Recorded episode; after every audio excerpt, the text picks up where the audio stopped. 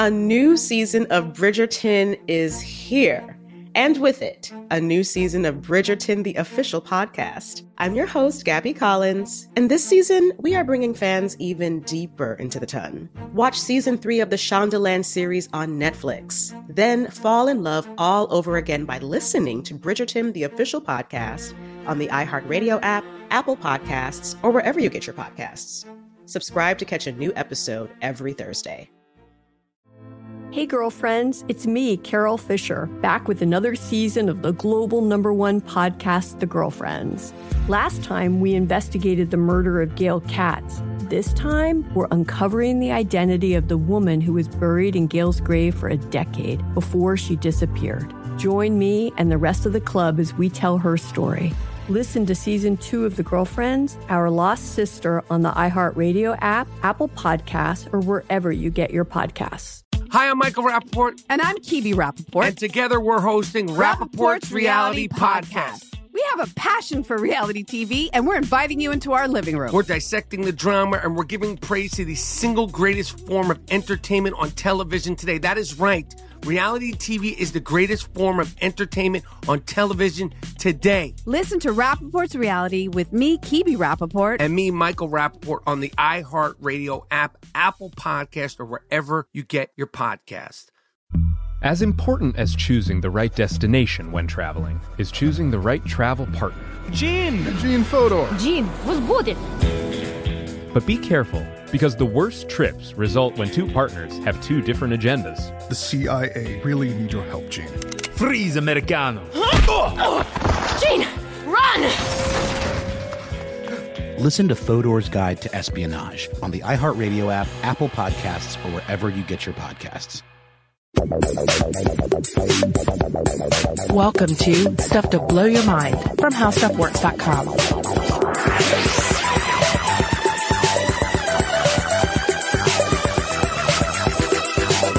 Hey, welcome to Stuff to Blow Your Mind. My name is Robert Lamb. And I'm Joe McCormick. And Robert, I'd like you to think about something. I'm, that's what I'm here for. I want you to think about the idea of the substance of absence in our, in our sensory experience of the world. So we all experience this in our lives where there is a stark disconnect between everything we know about physics and what our intuitions tell us. And one, one of the examples of this is that there is no such substance in physics as cold. Right? Cold is just the absence of heat energy.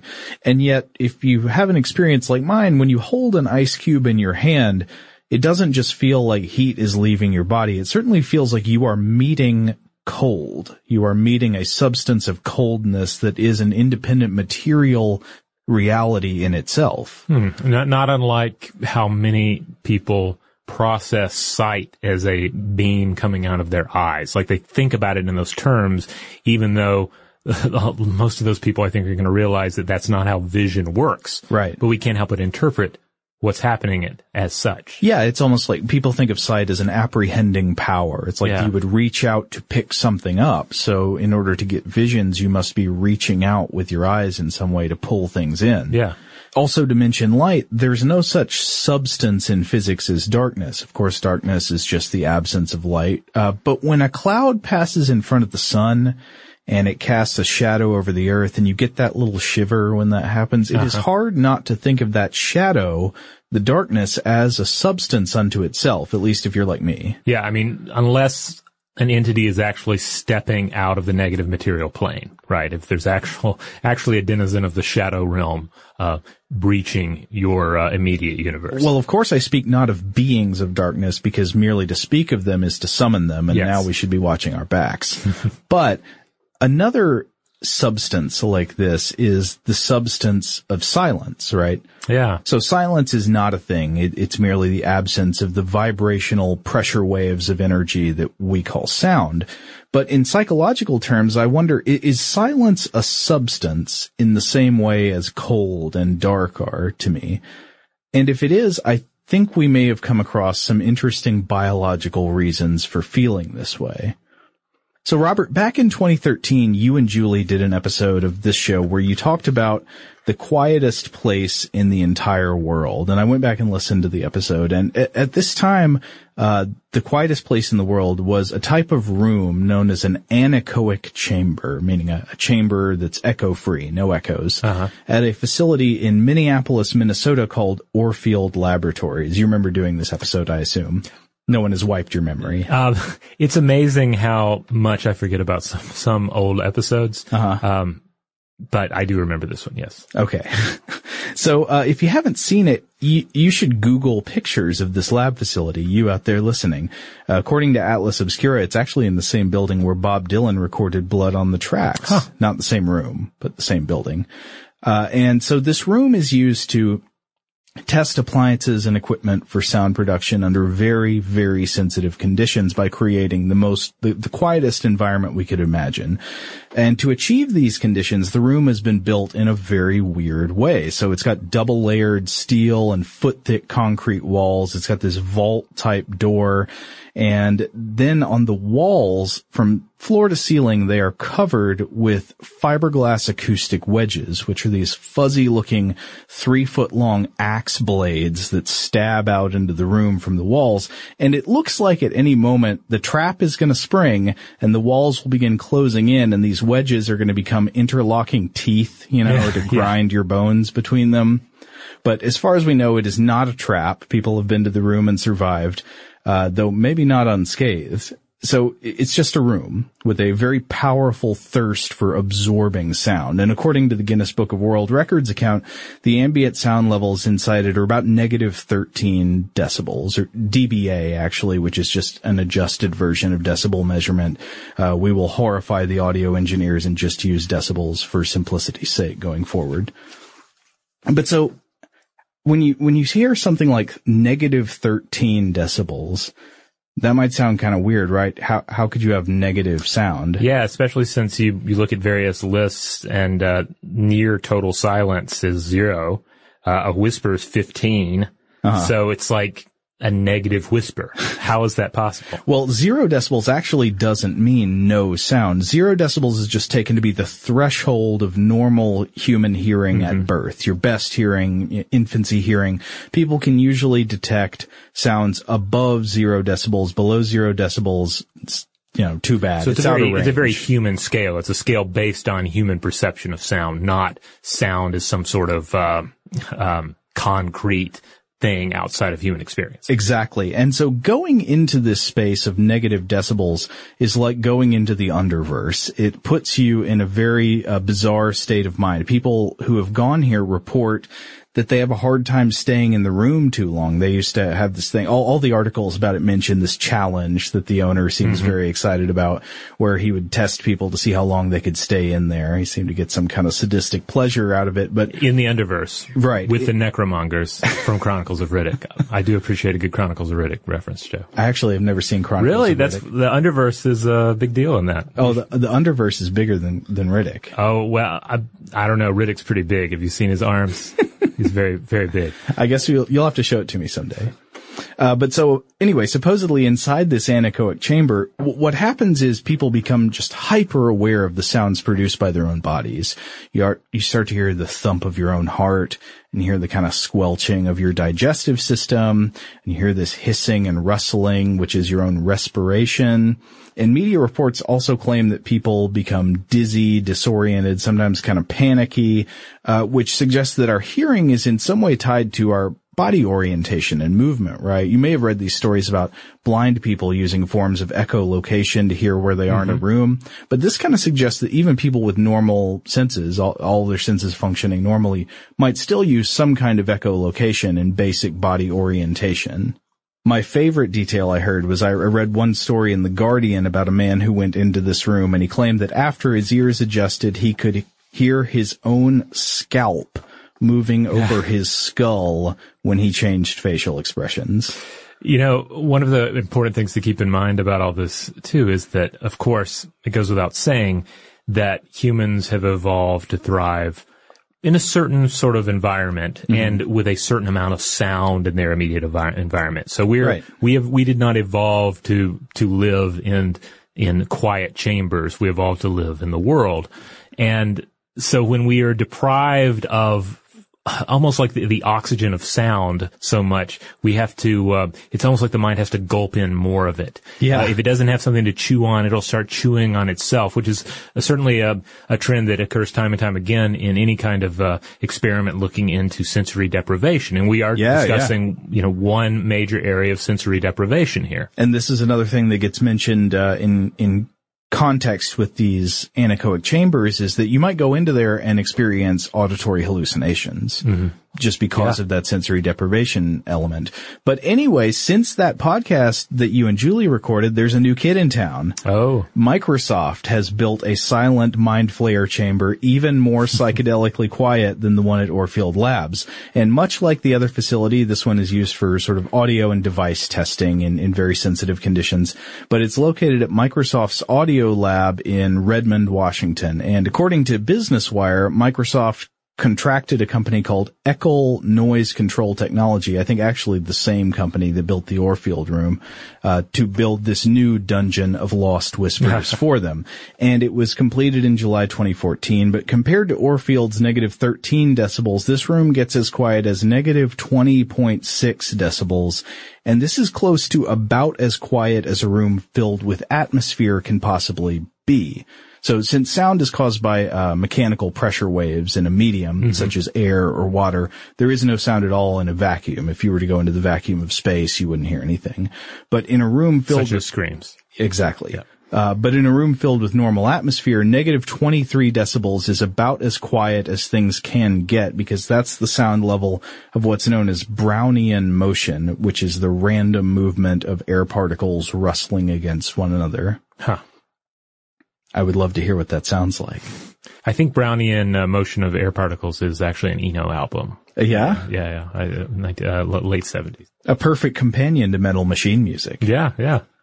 Anyway, so I started thinking about this room and about how there are actually plenty of god beings and monsters from the history of human imagination who have found themselves in a dire quest for a place like this room.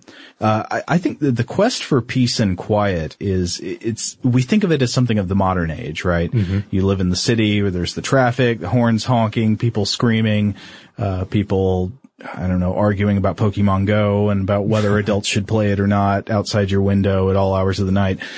And we, we come to associate this feeling of, of this noisy cacophony with modernity, but, but this feeling goes way back. Oh yeah. I mean, really, humans haven't changed that much. Not so much that they've stopped being, uh, annoying and obnoxious and loud. Mm-hmm. Uh, we've we've had loud talkers uh, among us.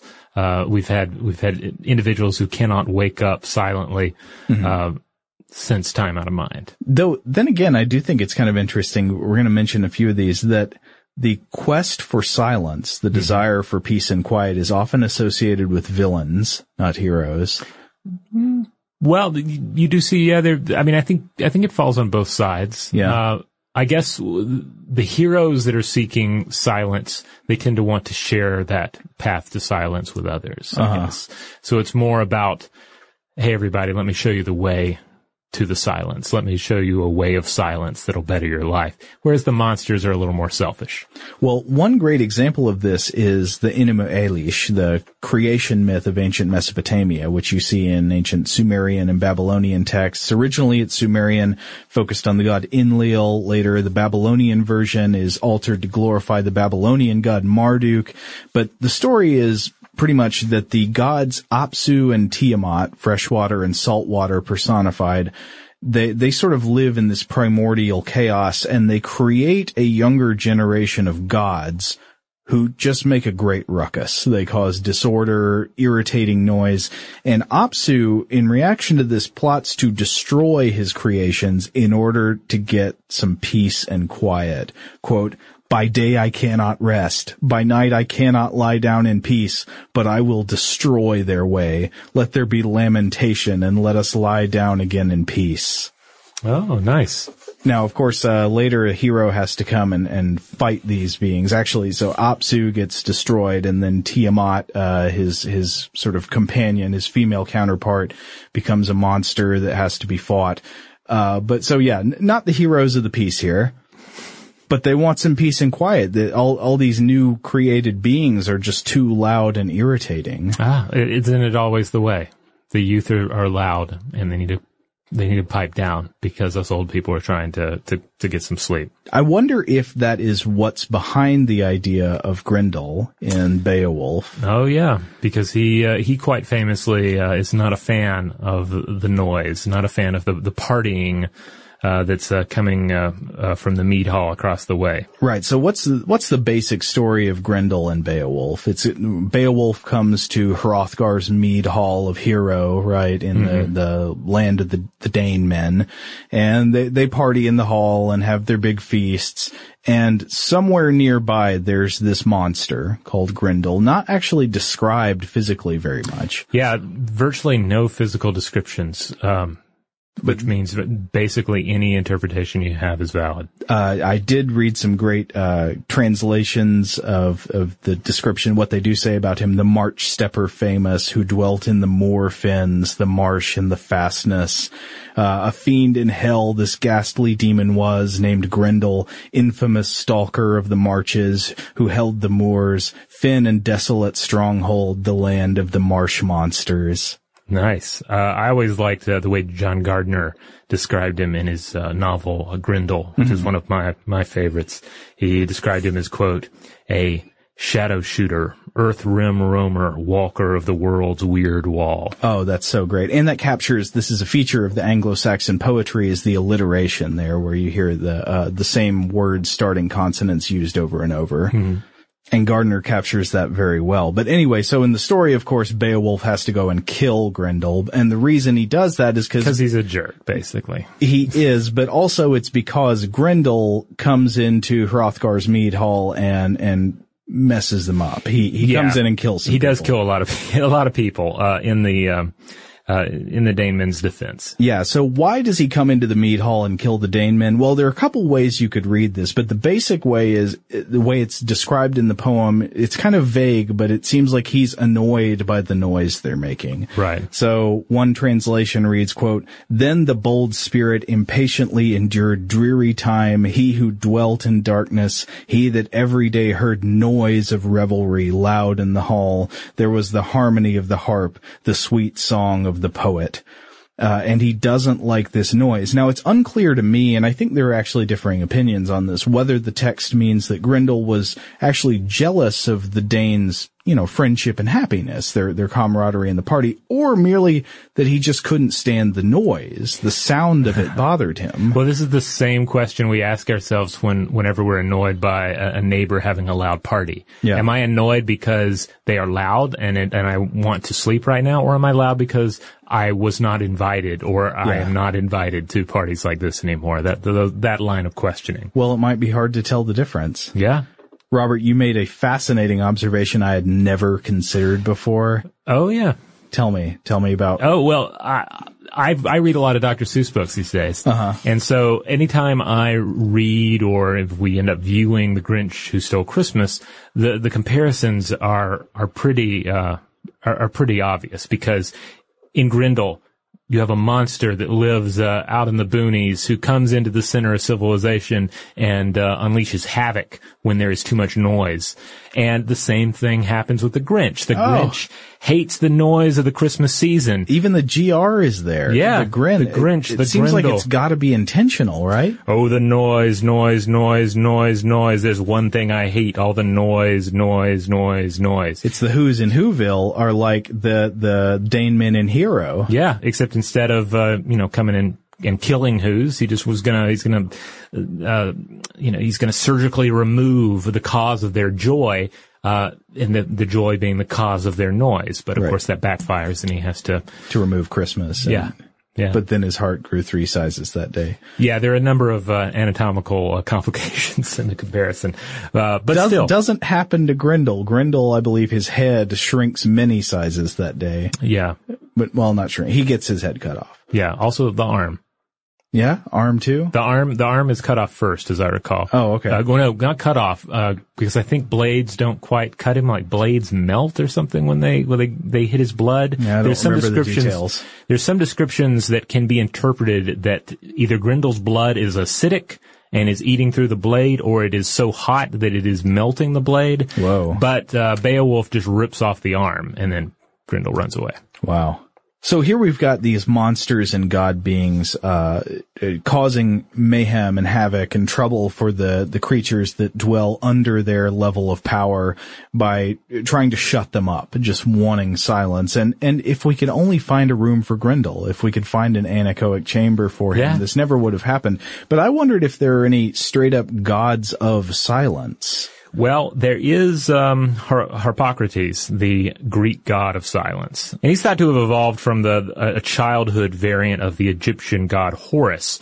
But ultimately, uh, Harpocrates is really more about secrets than silence. Uh, so it's it's more about yeah, uh, you know, o- occult knowledge uh, in many interpretations, as opposed to just oh, I need a nice meditative place to think. I knew there was a group of monsters in Doctor Who called the Silence, but I looked them up and found that their name is somewhat misleading. Oh yeah, what do they do? Uh, they engineer history and cause people to have uh, mass forgettings of events and stuff, but the, as far as I know, they're not especially all that quiet. Oh well, one one that is I, quiet. ha- I have to confess, I'm not a Doctor Who expert. I, I don't know that much about it. Well, did you ever watch Buffy? No, I actually didn't. Really? Oh No. wow. Uh, Should Buffy- I? It's a lot of fun. Uh, you know, you kind of have to plow through that first season, but um, but it's it's all it's all fun after that, as I recall. Uh, but one episode in particular, one of the the best episodes, uh, is titled Hush. And it uh, concerns a, a group of uh, sort of fairy tale ghoulish creatures called the Gentlemen, and they uh, come to town to steal everyone's voices, leaving them unable to scream when they come around and cut everyone's hearts out. Oh, And then we finally learned that if you, the reason here is because loud noises, such as those caused by a screaming human, cause the creature's heads to explode. Now that's funny you should mention it because one thing we do know is that loud noises can definitely cause injury and damage to living creatures. Oh yeah, I mean, there's a lot of data out there about about noise pollution. Um, you know, various. Uh, Various human, I mean humans even, but also plenty of non-human animals. Uh, the distraction alone can put many prey animals at an increasing risk of predation, uh, and the more pronounced effects are generally found in marine mammals such as whales, uh, and also in uh, cephalopods. Uh, the giant squid actually offers the, the the the clearest example of this. Yeah. Yeah, in the in the early 2000s, uh, low frequency sound pulse exercises uh, that I believe were being utilized uh, by the oil industry. Um, It was like dynamite fishing for squid, right? Right. Yeah. Essentially. So they're they're blasting out these uh, these low frequency pulses, and then dead squid start uh, start just uh, popping up, and uh, they seem to have extensive bodily damage. And uh, when they looked closer, they found that uh, like their mantles were reduced to pulp. There was bruised muscles, lesions in their statocysts, which are these uh, fluid-filled organs that rest behind the creature's eyes that help them maintain their balance and position. Uh-huh. And a few years after this, Spanish marine biologist Angel Guerra investigated this uh, further and found that low frequency sound exposure, intensities between 157 and 175 uh, decibels, and frequency ranges, Which is very loud. Yeah. I should say. yeah, uh, one of the things to, to drive home, and I'll throw some throw out some comparisons here in a bit, is that yeah, underwater uh, sounds can really get up there. Some of our loudest noises on Earth are occurring underwater. Um, but uh, but anyway, in this experiment found that uh, that uh, there was a great deal of uh, st- uh, statocyst tissue damage, including the destruction of tiny inverted hair-like sensory structures in the cells that help the the creatures maintain their balance. So this effectively crippled them, and even the the the the various uh, cephalopods uh, that they uh, studied. Uh, the ones that survived the experiment exhibited in some cases visible holes in the tissue. So, Wow. so we're talking, you know, legitimate It's like physical being near a damage by sound. kind of. Yeah. Yeah, yeah. I mean, the worst, if, if you're comparing places to be next to a bomb, um, the water is far worse. Like if someone throw, if you're at a, if you're poolside and someone throws a grenade, two grenades into your vicinity, one in the water, one on the surface, definitely stay on the surface. but also avoid pool parties where grenades are being thrown around.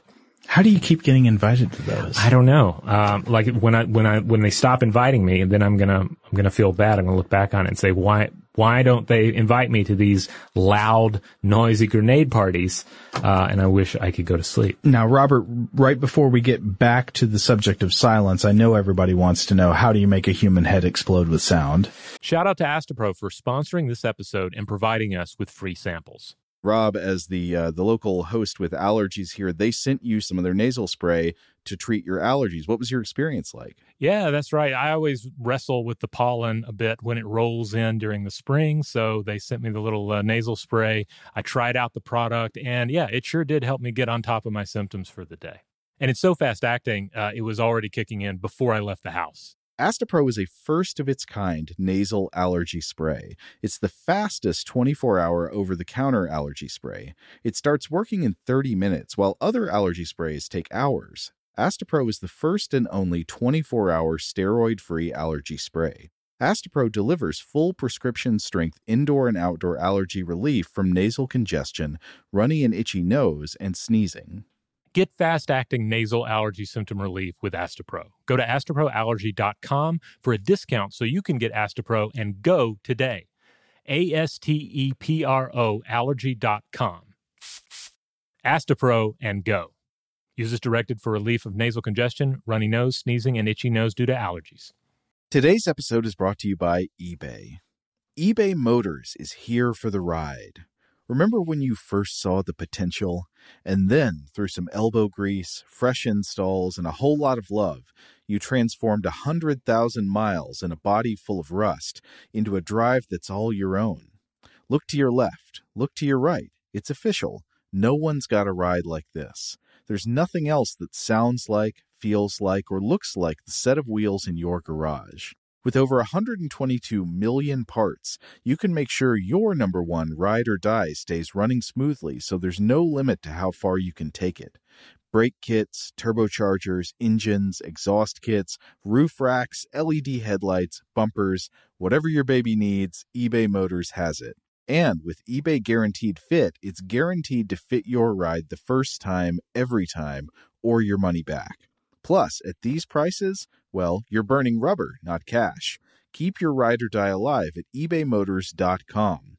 Eligible items only, exclusions apply. A new season of Bridgerton is here. And with it, a new season of Bridgerton, the official podcast.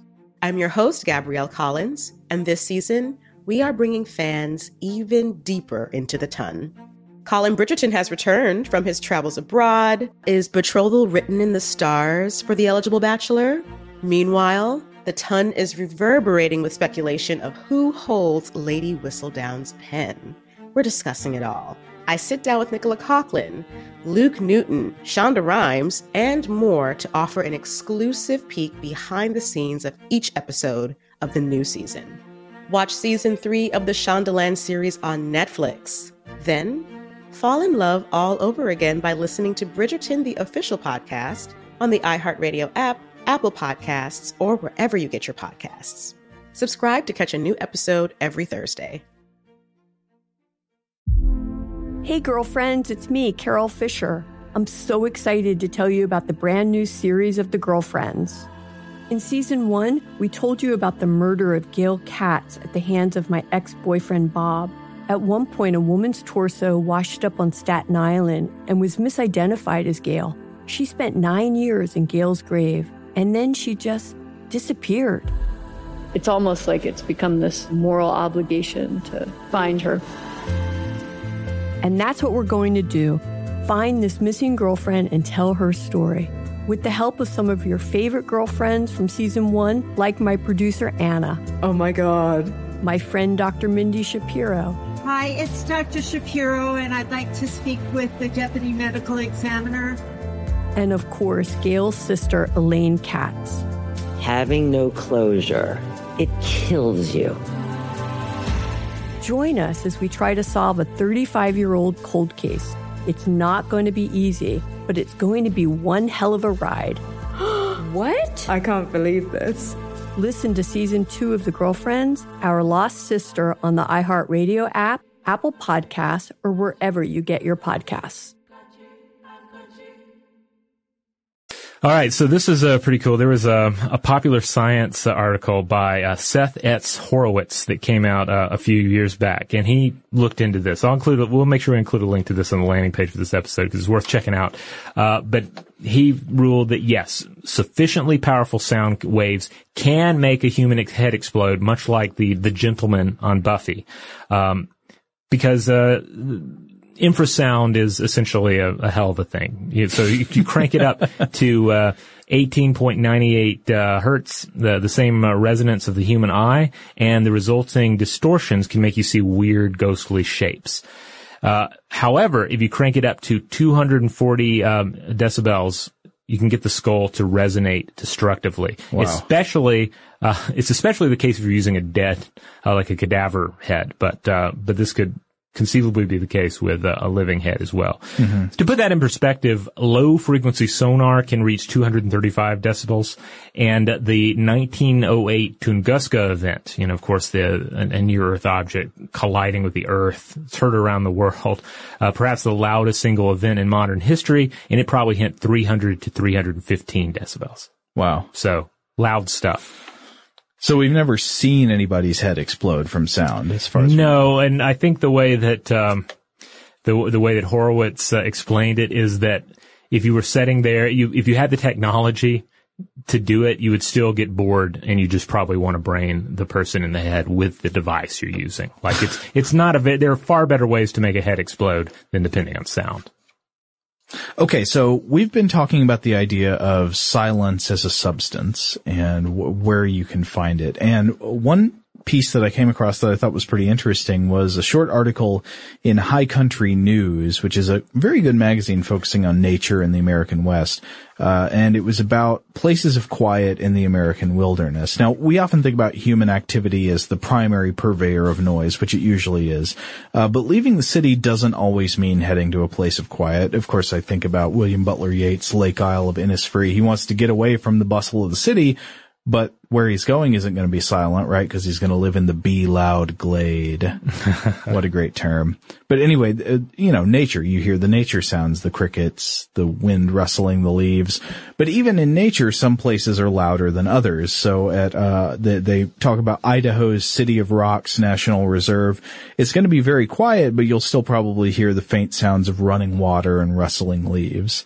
Um, and it can get quieter. One example is Colorado's Great Sand Dunes National Park, which is very quiet. According to research by the National Park Service, it's almost as quiet as it was before the European colonization of America. But like the anechoic chamber, this level of silence sort of highlights an underlying lack of silence. You go into the chamber and you hear your heartbeat, your scalp moving, all of that creepy stuff. You apparently go to Great Sand Dunes National Park and they say that you hear other sounds from very far away.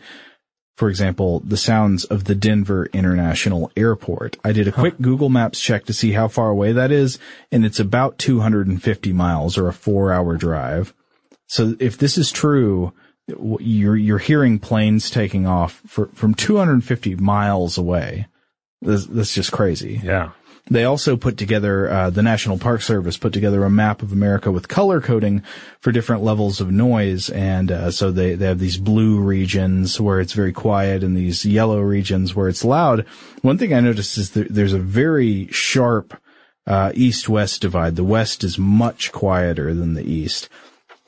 And I, I would say from experience, I think that's right. Even being in the wilderness, if you get out of the cities, when I notice going to the wilderness in the east, it's, I don't know, you hear bugs and you hear wind rustling the leaves and stuff like that. Mm-hmm. Probably the quietest place I can ever remember being was the desert in southwest tex- Texas at Big Bend National Park, where there was this one day where uh, I was uh, riding around in a car with uh, my wife Rachel and her cousin Marie, and one day we we parked and I went off by myself to hike up a, a short little trail, and by myself at the top of this trail, I can remember just hearing nothing. Couldn't hear any water, any insects, any birds, any wind or leaves. The air was very still. Uh, I just heard this kind of vague whir of things very distant, and it's one of the bluest places on the map, actually. Hmm.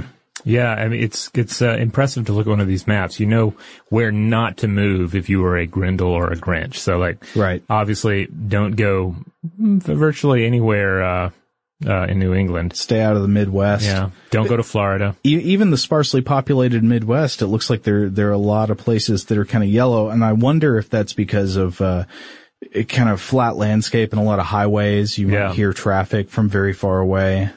Yeah, you pretty much have to go to the desert.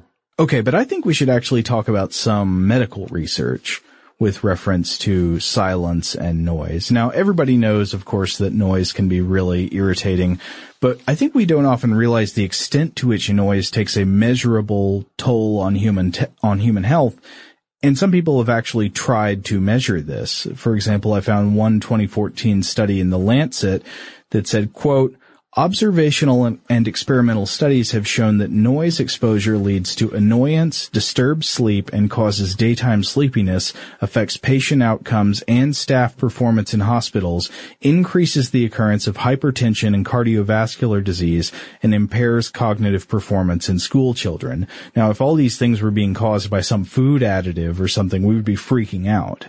Yeah, um, you know, there, I believe that on the, the, the childhood front, there there have been studies in recent years that have looked into like the role background music plays and how that can actually that has a, can have a detrimental effect Mhm. uh, on um, on one on one hand on just communicating with the kid and like getting their attention because Yeah. even though you're cool with some ambient music playing in the background and that enhances your experiences of the scenario, it can be actually kind of distracting for them. And I believe that it, it occasionally even um, has been shown to um, to bleed over into language acquisition to, to some degree. Uh, I don't have the research in front of me right now, but That's interesting. But even yeah, but even the, the noise that we take for granted, the stuff that's not noise, the stuff that we the, that adults put on to cancel out the noise, can itself um, you know have a noisome effect. Yeah, and so when you're exposed to a noise, of course, this activates a stress response in the brain. It goes to the amygdala, and that triggers the res- uh, the release of stress ho- hormones like cortisol. And of course, these hormones serve a purpose in nature, right? If you, you've got you, you got to get ready for a fight, or you got to be able to run. But if you've just got continuously elevated levels of stress hormone being triggered by noises that have no relevance to you whatsoever. That's not good for your health, and there's no good reason for it. Yeah, so we're talking like horns honking, um, things out of the ordinary, things that your mind hasn't had a chance to sort of program into the normal array of sounds. jackhammers on the floor above you Yeah. in your office. You know. Yeah, it's weird to think about this because I, I actually live next to train tracks. Yeah. And I virtually never hear, like I hear them all the time, but I almost never register them. Uh, and they never interfere with my, my sleep or anything unless there's a sound that, uh, that happens that's out of the ordinary. Mhm. Like some sort of, occasionally there's like this huge shuddering, um, stop, uh, to a train that's making its way through. But other than that, I, I legitimately haven't really heard the train in a distractive manner since the day I moved into the house. Well, there's one thing I would say is that you might not even be aware of the extent to which it is disturbing your sleep. Hmm. Uh, because uh, noise disturbance of sleep is a major factor in these health outcomes. In fact, in 2011, the World Health Organization they put together this big report, and they were collecting evidence on the public health risks posed by noise in Uh-huh. European Union member states. And they actually put numbers on it. They tried to take what we know and make some estimates of what the total effects are. And of course, what they were calculating this in was something called uh, DALYs or, or disability adjusted life years. So how many healthy years is this issue taking off of people's lives? You can measure a lot of negative health uh, factors that way.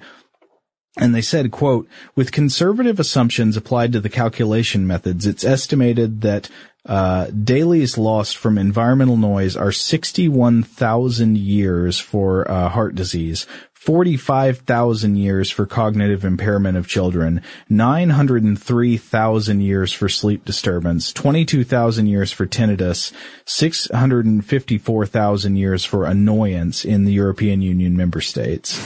uh, the results indicate that at least 1 million healthy life years are lost every year from traffic related noise in the western part of Europe. Huh. Well, that's a good thing I turn on that white noise in the evening that does bring something up I, I want to keep thinking about throughout this episode. Is is white noise the same as silence? Like, what really is silence? If uh, we've established this principle where you go into the the anechoic chamber and there's silence, and that just means that you notice your heartbeat and you notice the you know the the creepy scalp. You go to uh, a national park in Colorado and you notice planes taking off hundreds of miles away you're always digging deeper into the background sound palette. Uh-huh. And so if that's the case, what is silence? Is there actually such an experience as silence?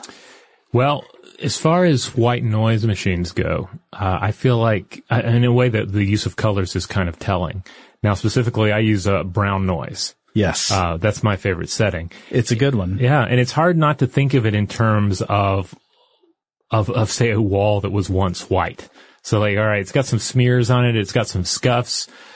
I could try and clean it down. I could try and go back to that, that, that white level. I could try and scrub everything away and get to some level of silence, but I'm better off just putting up a wall of sound and just make, just painting the wall brown. Sorry, I'm, I'm mixing my metaphors here, but no, no, I see what you're creating saying. a new, um, a, a, new seamless sound, uh, you know, base level of noise. Yes that has no no variety. There are not going to be any sudden, uh, you know, goblin um, cackles or anything. Yeah, yeah. Quiet, predictable sound you can tune out and register as silence. Yeah. Real silence is hard to tune out because you're constantly hearing tiny variations. Yeah, I don't want to hear all the little noises that might happen during the night. I don't want to.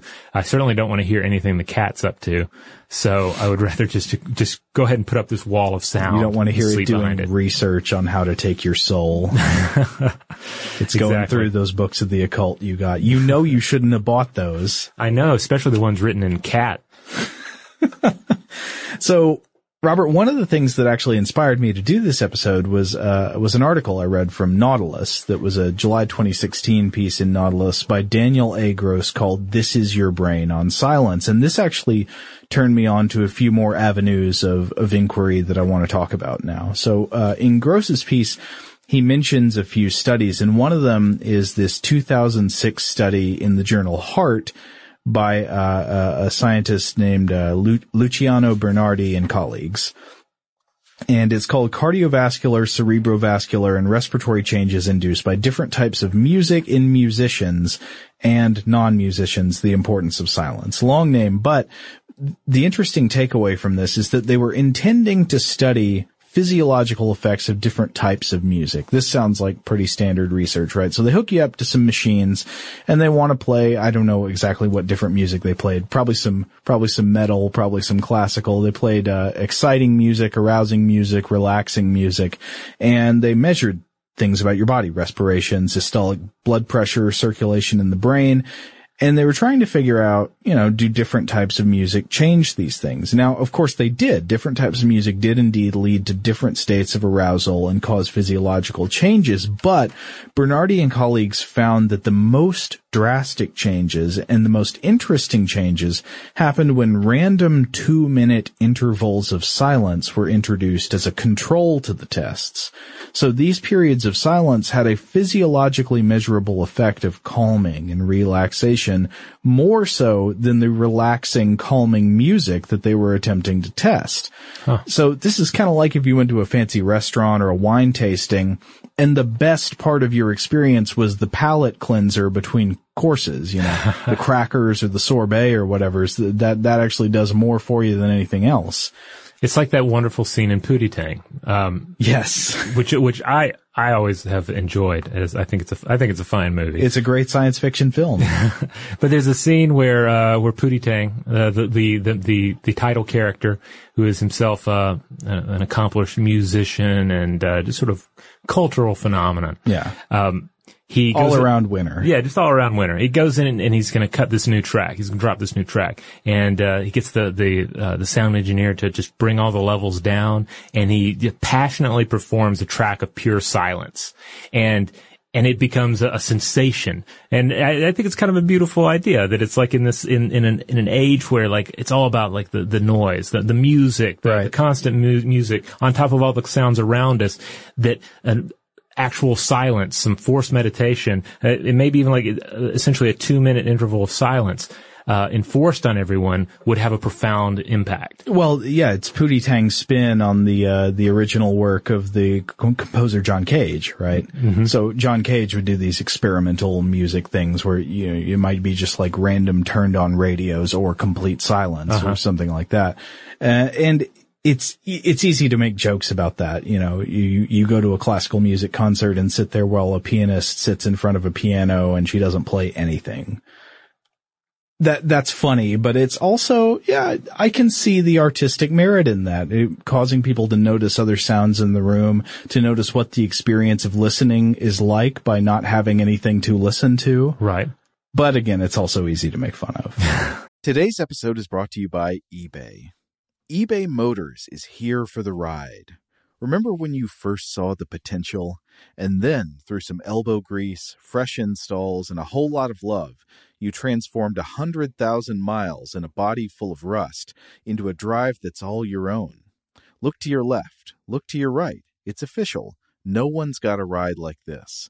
There's nothing else that sounds like, feels like, or looks like the set of wheels in your garage. With over 122 million parts, you can make sure your number one ride or die stays running smoothly so there's no limit to how far you can take it. Brake kits, turbochargers, engines, exhaust kits, roof racks, LED headlights, bumpers, whatever your baby needs, eBay Motors has it. And with eBay Guaranteed Fit, it's guaranteed to fit your ride the first time, every time, or your money back. Plus, at these prices, well, you're burning rubber, not cash. Keep your ride or die alive at ebaymotors.com. Eligible items only, exclusions apply. A new season of Bridgerton is here. And with it, a new season of Bridgerton, the official podcast. I'm your host, Gabrielle Collins, and this season, we are bringing fans even deeper into the ton. Colin Bridgerton has returned from his travels abroad. Is betrothal written in the stars for the eligible bachelor? Meanwhile, the ton is reverberating with speculation of who holds Lady Whistledown's pen. We're discussing it all. I sit down with Nicola Coughlin, Luke Newton, Shonda Rhimes, and more to offer an exclusive peek behind the scenes of each episode of the new season. Watch season three of the Shondaland series on Netflix. Then, fall in love all over again by listening to Bridgerton, the official podcast, on the iHeartRadio app, Apple Podcasts, or wherever you get your podcasts. Subscribe to catch a new episode every Thursday. Hey, girlfriends, it's me, Carol Fisher. I'm so excited to tell you about the brand new series of The Girlfriends. In season one, we told you about the murder of Gail Katz at the hands of my ex boyfriend Bob. At one point, a woman's torso washed up on Staten Island and was misidentified as Gail. She spent nine years in Gail's grave, and then she just disappeared. It's almost like it's become this moral obligation to find her. And that's what we're going to do find this missing girlfriend and tell her story. With the help of some of your favorite girlfriends from season one, like my producer Anna. Oh my God. My friend Dr. Mindy Shapiro. Hi, it's Dr. Shapiro, and I'd like to speak with the deputy medical examiner. And of course, Gail's sister Elaine Katz. Having no closure, it kills you. Join us as we try to solve a 35 year old cold case. It's not going to be easy, but it's going to be one hell of a ride. what? I can't believe this. Listen to season two of The Girlfriends, Our Lost Sister on the iHeartRadio app, Apple Podcasts, or wherever you get your podcasts. Hi, I'm Michael Rapaport. And I'm Kebe Rapaport. And together we're hosting Rapaport's, Rapaport's Reality Reality Podcast. We We have a passion for reality TV, and we're inviting you into our living room. We're talking tea, we're dissecting the drama, and we're giving praise to the single greatest form of entertainment on television today. That is right. Reality TV is the greatest form of entertainment on television today. Here are some examples of what you'll hear from us on Rapaport's Reality Podcast. This is where we discuss all things reality TV, all things popular culture. And a little bit of Rapaport's reality, the A reality little of bit. us. We're a little figuring bit. out. And if we had been recording these last four or five days, Ooh. it, it would have been, Ooh, would've been the podcast juicy. would have taken a, a, a left turn. Listen to Rapaport's reality with me, Kebe Rapaport. And me, Michael Rapaport, on the iHeartRadio app, Apple Podcast, or wherever you get your podcast. Uh, but uh, another interesting fact here about uh, the study, so it found these periods of silence more relaxing than the relaxing music. The relaxing effect of the silence was more pronounced in these short intervals between music than it was in a long period of silence before the test started. So in other words, the most profound effect of silence seemed to be when it occurred in contrast. And this is a quote from Gross's article that, that is quoting Bernardi, that the author of the study gives to the uh, author of the article. Quote, perhaps the arousal is something that concentrates the mind in one direction so that when there's nothing more arousing, then you have deeper relaxation. Uh, Huh. So you're focused on something and then you take a break, which is much more relaxing than doing nothing in the first place. Huh. Well, certainly I can think, I, I don't know how closely related this is, but uh, you can think of, of moments in uh, modern music and older music where you have that, that full stop where Yeah. everything goes silent for a second. And then the sound comes back. Right before they drop, with the drop, right? Yeah, like the drop, the, the, the dubstep drop, or even, of course, um, what was it, um, the, the Beatles song with the famous, uh, drop? I, I'm not sure which Day one. in the Life, right? Is that the one? Oh, I know that song, but I can't remember if there's a drop in it. Where there's like a, an or, Uh, Everything gets noise. very loud and then suddenly quiet. Yeah, there's like Yeah, cacophony, yeah. cacophony, I think you're right. And, yeah, and yeah. then silence. Our, our Beatles fans will have to correct me on that one if I'm wrong. uh, but but certainly there are examples of this th- throughout uh, music. Uh, the drop. Totally. Well, I mean, it does focus the mind. The rests are as important as the beats. Mhm. Uh, but of course, the finding that the brain responds mainly to contrast and change is borne out by uh, other research, research in mice. So here's one interesting one that is also cited in the uh, the Nautilus piece. Back in uh, 2010 at the University of Oregon, there was this interesting finding about how the brain reacts to silence. So the interesting fact is that the brain processes silence as a distinct type of input apart from sound. Remember we were talking about silence as a substance. Yeah, so the, brain sees it as such too. Yeah, the brain very much treats silence as a substance rather than just the absence of noise. Uh, So the researchers monitored the brains of rats exposed to bursts of sound and charted the brain activity for when sounds began and when sounds ended. And what they found was that rats used two completely separate synaptic pathways for processing these types of sensations. So you hear a new sound, sound comes on, the, the brain does one thing. Sound goes off, the brain goes a completely different synaptic route to the auditory cortex. Something, it's, it's doing a different kind of processing. And the first thing to notice is, of course, this is necessary for the understanding of speech. When you're listening to somebody talk, how do you tell when one word ends and another begins in spoken communication? You have to hear the spaces. And that's not so easy to do. It's not easy to get computers to do this. Right, because certainly if you hear yourself talk, you hear other people talk, uh, to varying degrees, depending on who's doing the, doing the talking. Yeah, the, the, the spaces between the words become uh, almost microscopic. Yeah. And then, of course, this is also a survival mechanism. Mm-hmm. Uh, Have you ever thought about how unnerving it is to hear a sudden silence? Yes, I have, Joe.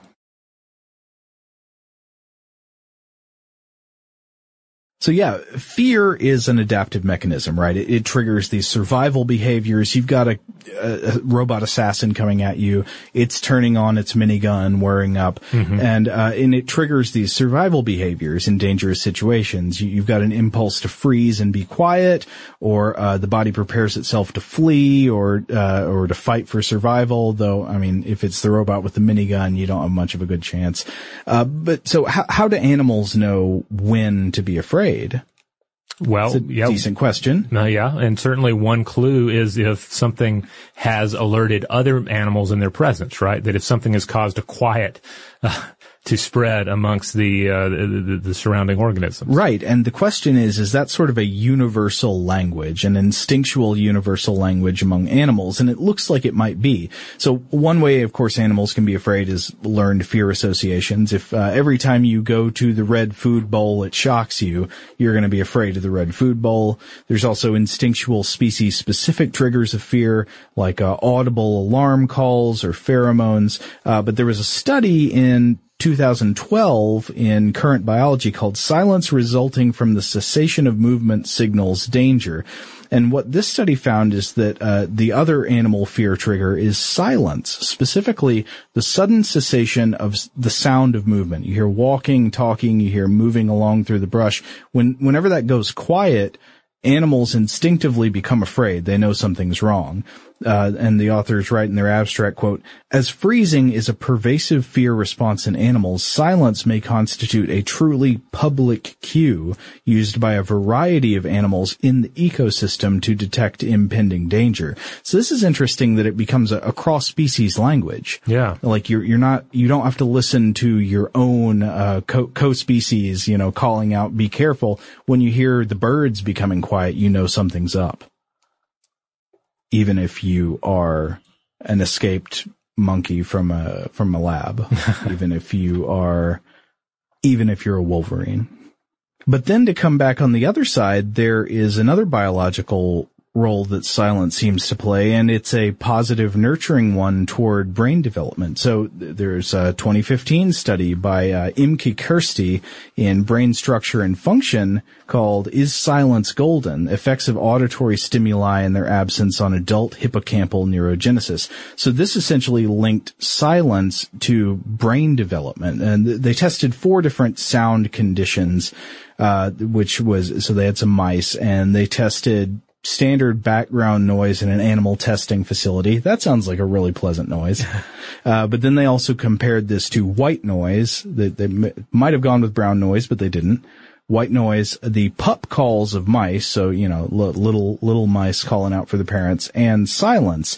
And the hypothesis going into this experiment was that the baby mouse calls, the pup calls, would stimulate the growth of new brain cells in adults. And at first, all of the sounds except the white noise did seem to encourage one specific type of brain cell growth, neurogenesis, uh, in the hippocampus. But after seven days, only silence was still associated with this brain cell growth. And that was a total surprise. But the authors write, quote, our results indicate that the unnatural absence of auditory inputs as well as spectrotemporally rich, albeit ethologically irrelevant stimuli activate precursor cells. In the case of silence, also leading to greater numbers of newborn immature neurons, whereas ambient and unstructured background auditory stimuli do not. So, in other words, the theory is that artificial silence presents a healthy challenge to the brain, which prompts the brain to grow new brain cells huh. in adaptation, more so than any of these other background noises. It's interesting when you when you when you take that into account, thinking about our own. Uh, like, say you're driving along in the car, right? Yeah. And you might think, oh, I need something to occupy my mind. Right. So I'm going to put on uh, some music and put on some podcast or what have you. Um, but really, your mind is going to be able to occupy itself. Maybe, but again, perhaps that's part of the problem. You want you, it's going to occupy itself, but maybe that's part of the problem. Right. Well, it might just occupy itself with uh, obsession over your own mortality, right, or with other things that y- you just don't have time for. Yeah, the basic uh, default mode network. Right. So this really complex picture of silence is emerging for me. The substance of silence is, is strange because uh, it's freedom from noise, of course, it seems to mm-hmm. promote relaxation. We've seen that. But then you go into an intensely quiet room, we become aware of deeper and deeper noises, deeper into the quiet verse, and you start to go crazy. People lose their minds. They can't stand it. And then periods of silence seem to promote healthy growth of brain cells. It seems to be good for at least the brains of mice. Um, but then the sudden silence also triggers fear and alarm. So it, seems our reactions to silence are almost as complex as our reactions to sound itself, which makes me wonder, is there really such a thing as silence? And if so, uh, what is the ideal quiet? What are we really going for when we want some peace and quiet? What is it we have in mind? Hmm. Well, I feel like this is um, this is a question that uh, is complicated by just the human experience of silence. For you know, for for one thing, because when I'm engaging with with actual silence, I'm also very engaging to varying degrees with inner silence. Yeah, and weighing those two, and then if that's going to color my memory about how quiet a particular setting was, you know, like if I like I've gone places before, like when I had to think of uh, for this podcast, like what are the quietest places I've been to? Yeah, I can like the places that come to mind are like wilderness environments. Yes, they were not necessarily quiet. Like one was like I'm kind of on top of a mountain in Yosemite, and there weren't any like human noises around me other than like I think I was I was pretty worn out by the time I reached the top. Uh, but you know, the, the wind was, uh, was sweeping through, blowing across the, the trees and the, and the rocks. Uh, there, was the sound of, uh, of, of, loose rocks underfoot as I ascended. Uh, but yet, uh, you know, part of, part of it was probably physical exertion. Part of it was just the, you know, the, an entirely new physical environment, uh, a slightly different, you know, sound environment. Like all of that further colored my uh, interpretation of it as quiet. You know, so when I look back on it now, I'm, I, it's easy for me to say, oh, that was one of the quietest places I've been to. Yeah. But in a way, it was just loud in different ways. Yeah. Both sonically and like just visually loud. I thought of the the same thing. I mean, I, I was able to think of Big Bend, uh, which, mm-hmm. which was actually, I think, relatively quiet, but when I, when I think of quiet places, I, I just think of uh, like nature and stuff like that. It's not mm-hmm. quiet at all. There's bugs everywhere. I, I was up in Tennessee last weekend, sitting out on the porch one night, mm-hmm. and I was thinking, man, it's so nice and quiet out here. It was not even remotely quiet. Oh, no. It was incredibly loud with different, like the uh, it's like a it's like a Phil Spector wall of sound engineered entirely by bugs. Oh yeah. Wah, wah, wah, wah. They're filling in every single conceivable hole where there could be a noise. They've all got their niche and it's all there. It's like a it's like a like a Queen metal song, you know, where they've got mm-hmm. it's just uh, floor to ceiling. Oh yeah. Uh, I camped in uh, Okefenokee Swamp here in Georgia several years back. Went on a canoe trip. Uh, and it was legitimately hard to sleep that night because the insects were so loud and the frogs, frogs like actually underneath the platform that we had our tent set up on were just so incredibly loud. It was, it was worse than trying to sleep in a city. But, but in my memory, I interpreted this as peace and quiet. Yeah. Yeah. In, in a sense it is, but it's, it, but it, again, that, that kind of, that's why it's so complicated to try and think like, well, what's, what's my ideal level of silence? Because you know what? A doctor's waiting room can be pretty quiet. But oh, that's no good at that, all. Yeah, but yeah, it's not good because you're about to go in to see the doctor. Your head is probably more alive with uh, with worry and concerns and what ifs than uh, than any other time. Yeah, I mean, I'm. I wonder what it would be like to find it soothing to sit in a silent room and hear nothing but the sound of a pencil scraping against paper as it describes the shape of a mole. Yeah. Um, you know, it also makes me think of, of airports. We mentioned Eno earlier yeah. uh, in uh, in jest, but of course he created music for airports. A right. Wonderful ambient album. And uh, every time I listen to it, or and or every time I'm in, in an actual airport, I think, why am I listening to CNN on several different TVs? On top of all the noise instead of music for airports? Is is there an idea here that actually more distraction is is better? Like that is the form of silence that works better in an airport as opposed to the the the the, the idea of silence uh, in the midst of ambient music. Hmm. I don't know. I don't know either. Or should we just all have uh, you know, our, our heads encased in a, some sort of sarcophagus to uh, enforce uh, silence upon us. Well, that's another thing. Even even if you put in earplugs and you you know very good ones and you don't hear what's going on around you, there is still a sort of connected sense of touch. You know, the Oh, vi- yeah, yeah. vibrational energy. There's some sort of blending between our sense of touch and our sense of hearing. Yeah, yeah, and certainly you're still going to uh, receive those uh, those waves. You're certainly going to hear with your skull uh, to a large degree. So yeah, you're not going to be able to to to completely uh, silence it out. So, Robert, he- here's something that I read about when I was, you know, doing some browsing on the subject of silence. The idea of enforced silence.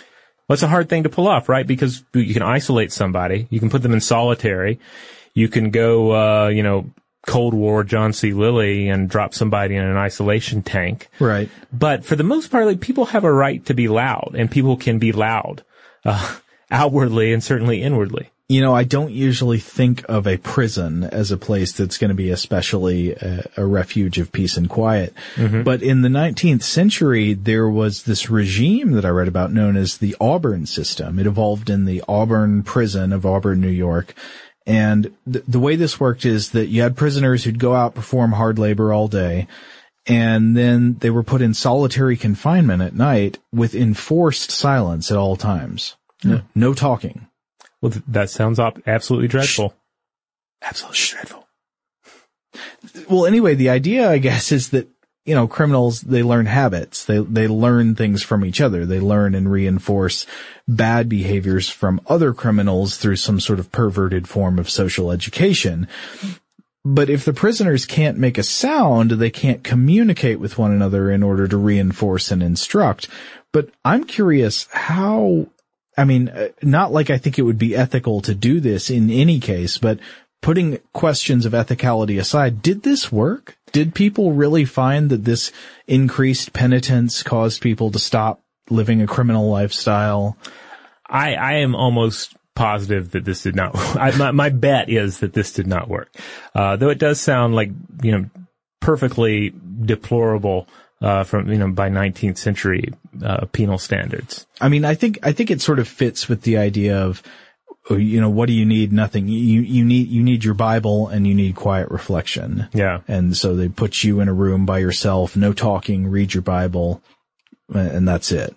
And I guess it was supposed to encourage guilt, you know, guilt and remorse and feelings of wanting to reform. But I don't know. I think when you force people to be silent, do, do you also encourage them to stew on what bothers them? Well, I, th- yeah, I mean, it's you're not necessarily making any positive movement there. I mean, in, in researching this episode, I did a lot of uh, searches around for silence related um, studies, Mhm. and silence can have many meanings. Of course, as we've Right. already dis- discussed, one meaning we haven't really gotten into is silence in terms of not talking about your problems, not talking about Right. what's bothering you, not talking about an issue. Well, that's another, uh, you've done an episode of this show before. It was also several years ago on the spiral Oh, yeah, of yes. silence, Mhm, which exactly. is not, not so much about sound, but just about not speaking up. Right. And yeah, that, that becomes an echo chamber of its own. Um, but I mean, on top of that, of course, the, all of the, the research indicates that solitary confinement is just a brutal, uh, tactic to use against anybody. So, Yeah, I think it is, it is now coming to be considered a form of torture, Yeah. right? So I'd be willing to look into it more, but I my my firm suspicion is that uh, this uh, this prison experiment, like so, like pretty much anything you call a prison experiment, uh, probably did not have great uh, great outcome.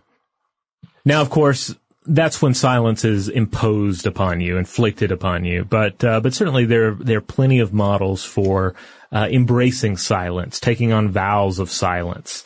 Certainly, uh, there are a number of uh, monastic traditions and the uh, the Catholic tradition that come to mind. Uh, it also silence also plays a role in Hindu philosophy, where it is uh, uh, mauna. Uh, also, uh, even a Greek ph- philosopher uh, Pythagoras of, uh, of Samos imposed a rule of silence on his, uh, his disciples. Uh, Pythagorean silence, stints of five years or more, uh, even to prove your commitment. Apparently, Oh man. Yeah. The music of the spheres. You Yeah. can't hear it unless you stop talking. yeah. And then, of course, there's the whole issue of silence uh, in the workplace, silence uh, in study. You know, here at uh, How Stuff Works, uh, over over the years, I've seen I've seen this this transformation. So, like when I first started here, like eight or nine years ago, we had these big, and you were here at the, the, Yeah. the time, we had these big, Not eight or nine years ago, but like uh, six years ago. Yeah, yeah, it was still the same office. So it was like sort of big, three-sided cubicles, really spacious.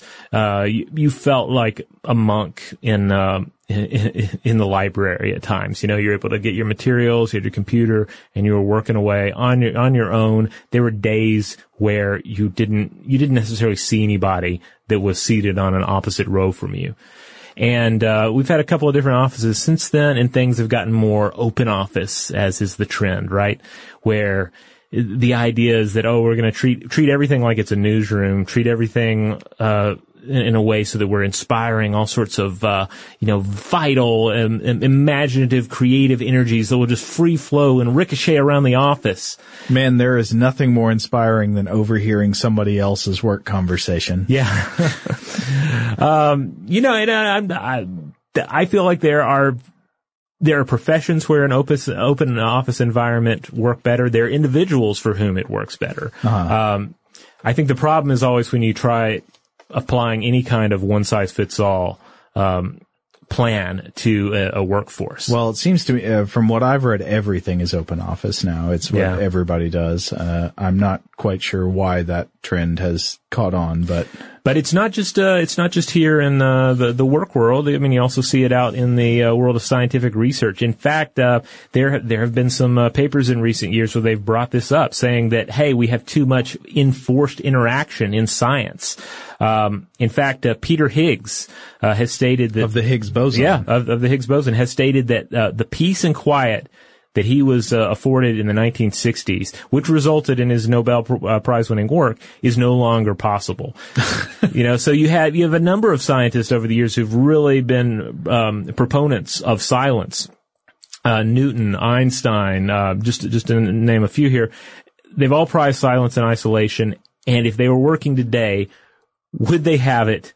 And if they didn't have it, would they have been able to uh, achieve the ends that they that they achieved in their lives? Well, not to mention how much they'd be required to tweet about their ongoing research and upcoming conferences. I'll do that Facebook Live. Uh, make sure, Newton, that you do your Facebook Live. You, I understand you're going to do something with an apple. Um, or you have a dog door or something. Let's get some. Let's point some uh, some, some cameras at that. Facebook wants to know. What is this? Yes. Why am I seeing this? who who are you? Uh, well, it's the world. It's the world we have. It's the world we have to deal with. Uh, and we'll we'll find a way to work through the noise. I mean, that's the scenario at any point, right? Right. No, no matter how noisy you think the world is, no matter how quiet a slice you've carved out for yourself, you're still going to have to work through the noise. Well, I mean, that brings us back to the, to the question, I guess, the core question, the substance of silence. What is it and why is some silence desirable, but uh, uh, other silence is not? Uh, so you might put in this loud, uh, white noise track Mhm. at work in order to get some quiet from the conversations that are going on around you. So you're increasing the volume in order to get some peace and quiet this signals again that, that, that it's clearly about, uh, something about the, the introduction and novelty of sound rather than the volume of sound. Yeah. I guess I'd be tempted to think of it as oxygen, Yeah. you know? And like I might want to take a breath of pure oxygen every now and then, but I don't Just for fun? Just for fun, but I don't want to necessarily live in an environment of pure oxygen. No. And, and breathe it all the time. That would, that would kill you. Yeah. But, but, uh, but every now and then I'll sleep in my specialized oxygen tent, uh, and, uh, and it will revitalize me. But hey, that's, uh, that's our take on the topic. We, we put it to you though. What is the quietest place you have ever found yourself in? What, what's the quietest place you've visited? What is the quietest place you have created for yourself in your own life? And I guess the question is a dual question, right? What is Yeah. the place that has felt the most quiet to you? Like the ideal mind silence versus what's actually the lowest number of ambient decibels? Yeah. Be very interested to hear. Hey, maybe you've even been to one of these uh, these soundless chambers that we've uh, created in the world. I want to hear from the people, and I know they've got to be out there. The people who went in one and did not get all freaked out, because I'm sure there are some people. I, am sure we hear about the ones that get freaked out. It, have you been to one of these things and didn't really bother you? I want to hear about that. I mean, there are people who who are noisy enough yeah. and or make enough noises just moving around uh, that I think they would they would fare just fine. Like they would never notice. They're just if you're just sitting there like groaning to yourself and cracking your knuckles and talking to yourself and groaning some more, then you know you're probably not going to notice the Talking decibel level. about how I'll show all them. Show all them. Yeah. Griping about your office environment, all that. Let's stop being grumpy, Robert. How can they get in touch with us? Oh. oh, hey, before we do that, we should also mention that this week we are going to be in New York. That's right. If you were in New York, specifically, if you were attending the uh, the Star Trek Mission New York uh, uh, con in New York City, then you should uh, you should check us out. We are going to be there. We're going to be doing a presentation. It's going to be Star Trekky. It's going to be sciency. It's going to be a little cosmic. It's going to be a little uh, psychological. Yeah, so the conference goes from September 2nd to September 4th. If, if you're going to be there, our panel will be on Friday afternoon in the early afternoon, and uh, you can look us up in the conference materials. But yeah, so if, if you're around, come say hi. Yeah, yeah, come hear what we have to say and then uh, have a little chat with us afterwards. And in the meantime, uh, head on over to stufftoblowyourmind.com. That's where you'll find all of the podcasts, the videos, blog posts, links out to our various social media accounts, uh, and that Facebook account, Blow the Mind. You will definitely find uh, information there about the upcoming Star Trek thing. And if you want to get in touch with us, as always, you can email us at blowthemind at howstuffworks.com.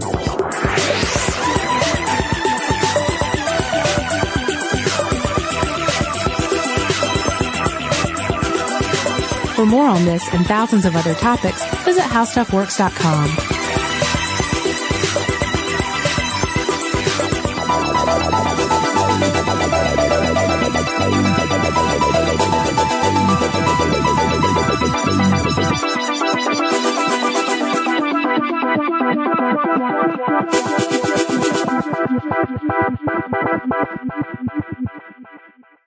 the new Dexcom G7, you can achieve better diabetes results without painful finger sticks. It sends your glucose numbers to your compatible phone or watch, so you can always see where you are and where you're heading. See how food and exercise affects your glucose, making it easier to spend more time in range and lower your A1C. Take control of your diabetes with the number one recommended CGM brand. It's easy to get started today at Dexcom.com. That's Dexcom.com. Dexcom data on file 2023. If your glucose alerts and readings from the G7 do not match symptoms or expectations, use a blood glucose meter to make diabetes treatment decisions. For a list of compatible devices, visit dexcom.com slash compatibility.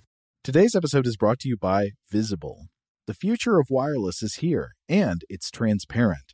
Switch to Visible, the wireless company that makes wireless visible. Get a one line plan with unlimited 5G data powered by Verizon, just $25 a month, every month, taxes and fees included. No hidden fees, no surprises, no, really. What are you waiting for? Get with the times and switch to Visible at visible.com. Monthly rate on the Visible plan for data management practices and additional terms, visit visible.com. Okay, picture this. It's Friday afternoon when a thought hits you. I can spend another weekend doing the same old whatever, or I can hop into my all new Hyundai Santa Fe and hit the road. With available HTRAC, all wheel drive, and three row seating, my whole family can head deep into the wild. Conquer the weekend in the all new Hyundai Santa Fe. Visit HyundaiUSA.com or call 562-314-4603 for more details. Hyundai, there's joy in every journey. A new season of Bridgerton is here. And with it, a new season of Bridgerton, the official podcast. I'm your host, Gabby Collins, and this season, we are bringing fans even deeper into the ton. Watch season three of the Shondaland series on Netflix. Then fall in love all over again by listening to Bridgerton, the official podcast, on the iHeartRadio app, Apple Podcasts, or wherever you get your podcasts. Subscribe to catch a new episode every Thursday.